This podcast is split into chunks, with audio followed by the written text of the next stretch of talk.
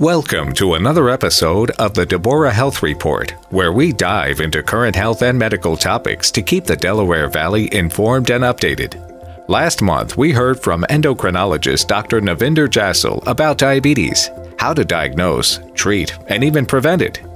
This month, Rasa K talks with interventional cardiologist Dr. Courtney Krathen about taking charge of your heart health. Here's Rasa K. Hi, I'm Rasa Kay, and I'm talking with Dr. Courtney Krathen. She's an interventional cardiologist at Deborah Heart and Lung Center, one of the hands on experts in the cath lab who can open an artery during a heart attack and help prevent an attack by diagnosing and treating vascular and coronary artery disease, structural heart disease, and congenital heart defects. But we're here to discuss how prevention is a two way street, how you, the patient, can take charge of your heart health.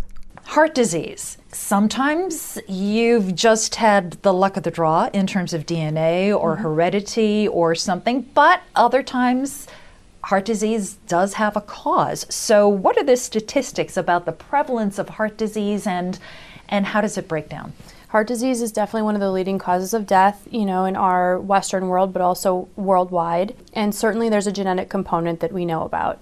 There are also modifiable risk factors that are very well known, well documented hypertension, cholesterol, diabetes, cigarette smoking. And those are what your, your primary care physician should touch on.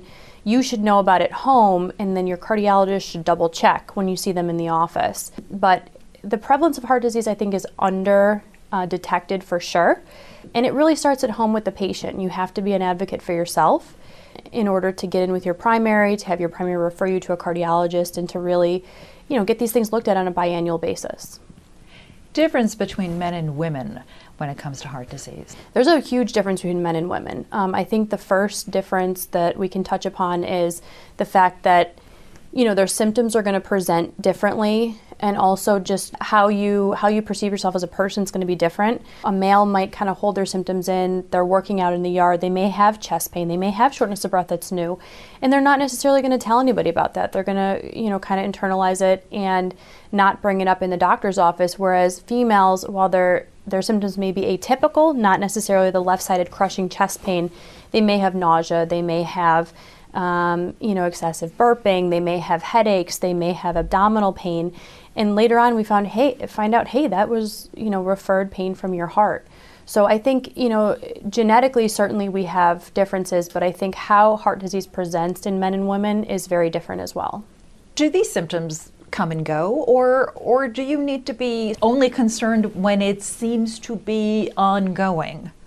I think a little bit of both, if if I will. Um, if your symptoms come and they don't go away, you certainly should seek medical attention right away because that could be a heart attack. But I think more so where we get our bang for our buck, so to speak, is if you have somebody that has intermittent symptoms when they exert themselves, when they're in a stressful situation, not necessarily, you know, the crushing chest pain that comes and doesn't go away, but if you're noticing symptoms intermittently, that should be a huge clue and kind of a wake up sign that you need to get checked out by a physician. I think it's really important to listen to your body. What's the duration of a heart attack? That's a difficult question. the duration of a heart attack, I mean, if, if you're having crushing left sided chest pain, you should really go to the nearest emergency room immediately. The duration of a heart attack, it's hard to answer that question. Usually, as soon as we identify somebody has a heart attack or a blocked heart vessel, we get them up to the cath lab. We like to do that within 90 minutes from when we identify they're having a heart attack. Time is myocardium. So the longer you go, without getting a heart attack diagnosed, the more of your heart muscle is in jeopardy, basically. Post heart attack care can, can be up to, you know, a month to 45 days. But while you're having a heart attack, we really like to identify that and treat it within 90 minutes. So it's moments to hours to not likely days, then. Not days. Right. If, somebody's having a massive heart attack, they're they're likely not going to make it to days without seeking medical attention. So, other signs that something's wrong with my ticker. If you're having palpitations, that's another common one that we gets us in the game. If, if the heart rhythm is off, and oftentimes we hear about rhythm abnormalities like atrial fibrillation, and the reason we really hone in on that is it can be a risk factor for having a stroke. But atrial fibrillation can also be an identification that you're having a heart attack. Um, other things, lightheadedness or dizziness, passing out. All of these can have a cardiovascular etiology and need to be further worked up. Any new signs in recent years? Stuff that you might not realize is a heart indicator? I think in recent years we've had a lot of people come forward with some atypical symptoms, like we touched on in the past, you know, abdominal pain. They're having pain uh, in their jaw. You know, they're having kind of ringing in their ears or really shortness of breath too. I mean, in the past, people would be short of breath and we really wouldn't work them up from a cardiovascular standpoint. And now we're finding that patients that are short of breath, we, we get an echocardiogram, which is an ultrasound of your heart, and they've had an old MI in the past. So, so we're finding a lot more uh, now that patients are actually listening to their bodies and coming forward with their symptoms more okay, readily. But, but if I've got ringing in my ears, the last thing I'm going to be thinking about is is a heart issue or even a stomach ache. I would think, you know, gastroenterologist for a specialist, if that. How could a heart issue cause ringing in your ears or, you know, abdominal discomfort? Right. It's pretty unusual for you know to present with the the tinnitus, the ringing in the ears, but abdominal pain is certainly can be referred from a heart standpoint. Our bodies are incredible machines that have the ability to hide. Basically, all of our organs have the ability to hide what's going on with themselves by compensating in other ways. So, you know, the nervous system inside of our body is so connected that uh, our heart nervous system is actually closely entwined with our abdominal nervous system, specifically our stomach. So, oftentimes, patients that are having um, a heart attack in the bottom of their heart can present with nausea, vomiting um, certainly not for days and weeks on end, but if this is something that occurs suddenly, you really should, you know, seek medical attention immediately. How is it that other heart symptoms go undetected? I mean, for example, atrial fibrillation or palpitations, I mean, sometimes heart rhythm issues, you just don't notice them, but they might cause other symptoms that would then raise a red flag. Right. Atrial fibrillation specifically, I mean, you know, 50% of the population don't feel palpitations. They don't feel their heart racing. And you get an EKG or check their pulse, and they're well over 100 beats per minute. Other symptoms that kind of clue us in if patients are short of breath, um, if they're passing out, sometimes, unfortunately, they present with having a stroke. And then we look back and they are in atrial fibrillation. But I would say the biggest one for, for AFib would be shortness of breath. That's unexplained by other causes, of course.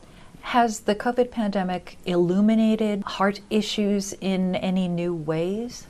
I think the COVID pandemic has not necessarily illuminated heart conditions or diagnosing heart disease, but it's made people more aware of their symptoms. And I think now, compared to 2020, people are reaching out to their healthcare providers. They're getting themselves looked at, they're not waiting.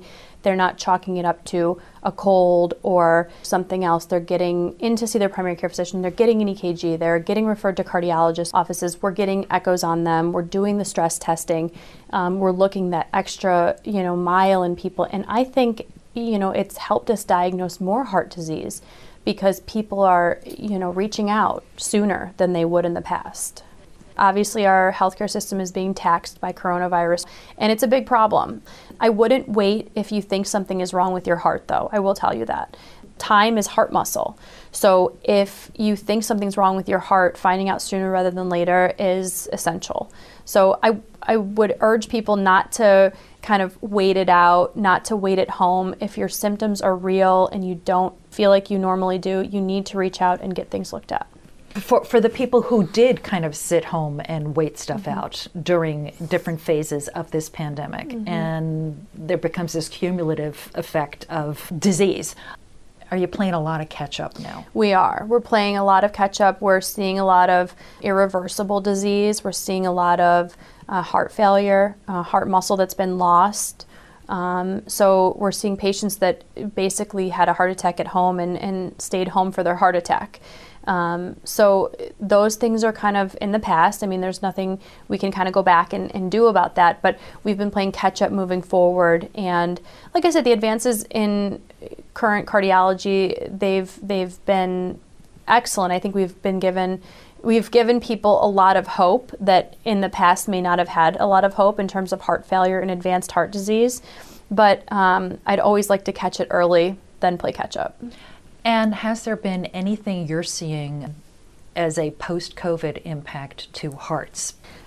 I don't think we have a clear answer for that as a as a cardiology community, even as a healthcare community. Uh, we're not sure of the long term effects of coronavirus. We're actively, you know, studying patients post COVID. We're getting serial echoes on some patients to kind of see if their symptoms are correlating with any change in their ultrasound of their heart.